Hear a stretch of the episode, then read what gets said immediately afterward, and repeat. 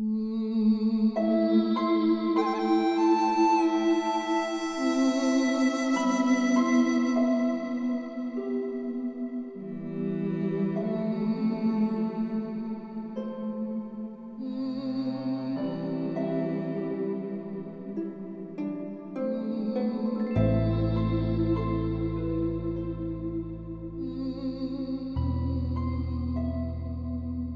هنگامی که عیسی از خانه خدا خارج می شد شاگردانش آمده خواستند او را به دیدن ساختمانهای گوناگون خانه خدا ببرند اما عیسی به ایشان گفت این ساختمانها چنان ویران خواهند شد که سنگ بر روی سنگ باقی نمی ماند ساعتی بعد وقتی او در دامنه کوه زیتون نشسته بود شاگردانش از او پرسیدند این اتفاق چه زمانی می افتد؟ ما چگونه می توانیم بفهمیم که شما کی به این جهان باز می گردید و کی دنیا به آخر می رسد؟ عیسی به ایشان گفت مواظب باشید کسی شما را فریب ندهد چون بسیاری آمده خواهند گفت که مسیح هستند و عده زیادی را گمراه می کنند از دور و نزدیک خبر جنگ ها به گوشتان خواهد رسید اما پریشان نشوید زیرا جنگ ها آخر دنیا نیست. قوم ها و ممالک جهان با یکدیگر به ستیز برخواهند خواست. در جاهای مختلف قحطی و زمین لرز روی می دهد ولی اینها پیش در آمده بلاهای بعدی است. آنگاه شما را شکنجه داده خواهند کشت. تمام دنیا از شما متنفر می شوند زیرا شما پیرو من هستید. بسیاری از ایمان خود برمیگردند. و یکدیگر را تسلیم کرده از هم متنفر می شوند.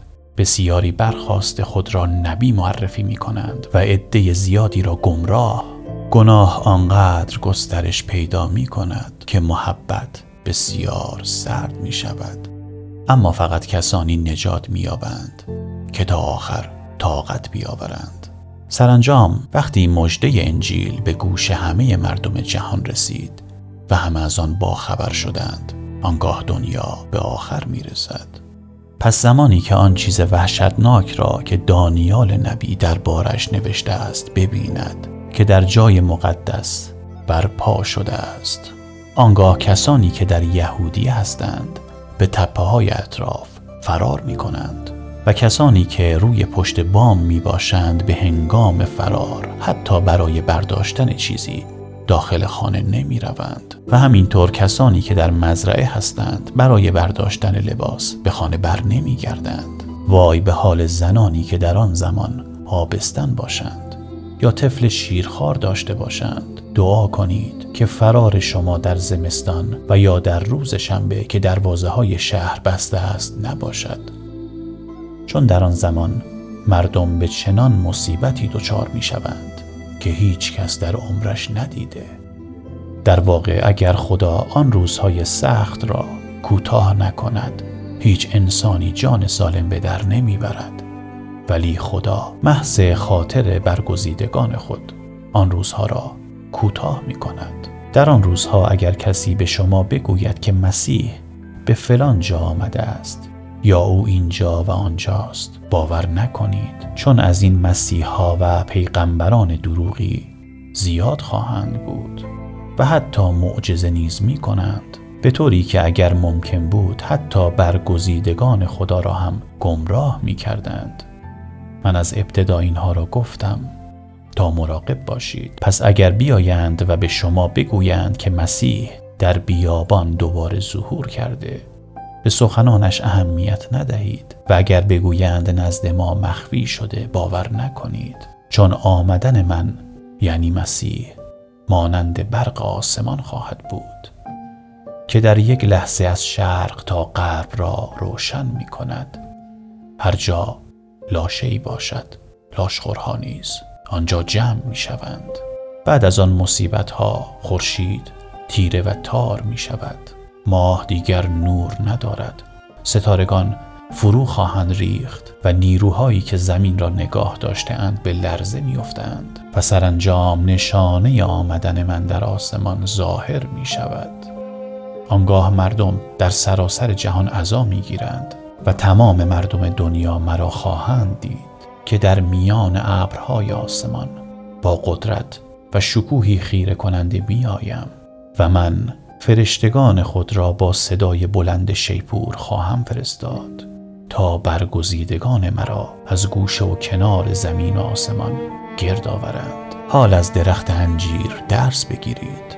هر وقت شاخه های آن جوانه می‌زند و برگ می آورد می‌فهمید که تابستان به زودی فرا می رسد همینطور نیز وقتی تمام این نشانه ها را ببینید بدانید که پایان کار بسیار نزدیک شده. مطمئن باشید این نسل خواهد ماند و همه اینها را به چشم خود خواهد دید. آسمان و زمین از بین می رود اما کلام من تا ابد باقی می ماند. هیچکس نمی داند چه روزی و چه ساعتی دنیا به آخرت می رسد. حتی فرشتگان هم نمی دانند. فرزند خدا نیز از آن بی خبر است. فقط پدرم خدا آن را می داند. در آن زمان مردم دنیا سرگرم عیش و نوش مهمانی و عروسی خواهند بود. درست همانطور که در زمان نو قبل از آمدن طوفان بودند. در آن وقت کسی باور نمی کرد که واقعا طوفانی در کار باشد. تا آنکه آن آمد و همه آنان را برد آمدن من نیز چنین خواهد بود. آنگاه از دو نفر که در مزرعه با هم کار می کنند یکی برده می شود و دیگری خواهد ماند. و از دو زن که خانهداری می کنند یکی برده می شود و دیگری می ماند پس آماده باشید چون نمی‌دانید خداوند شما چه روزی باز می گردد اگر صاحب خانه می دانست که دزد در چه ساعتی می آید بیدار می ماند و نمیگذاشت دزد وارد خانه شود. به همین ترتیب شما نیز برای آمدن ناگهانی من همیشه آماده باشید.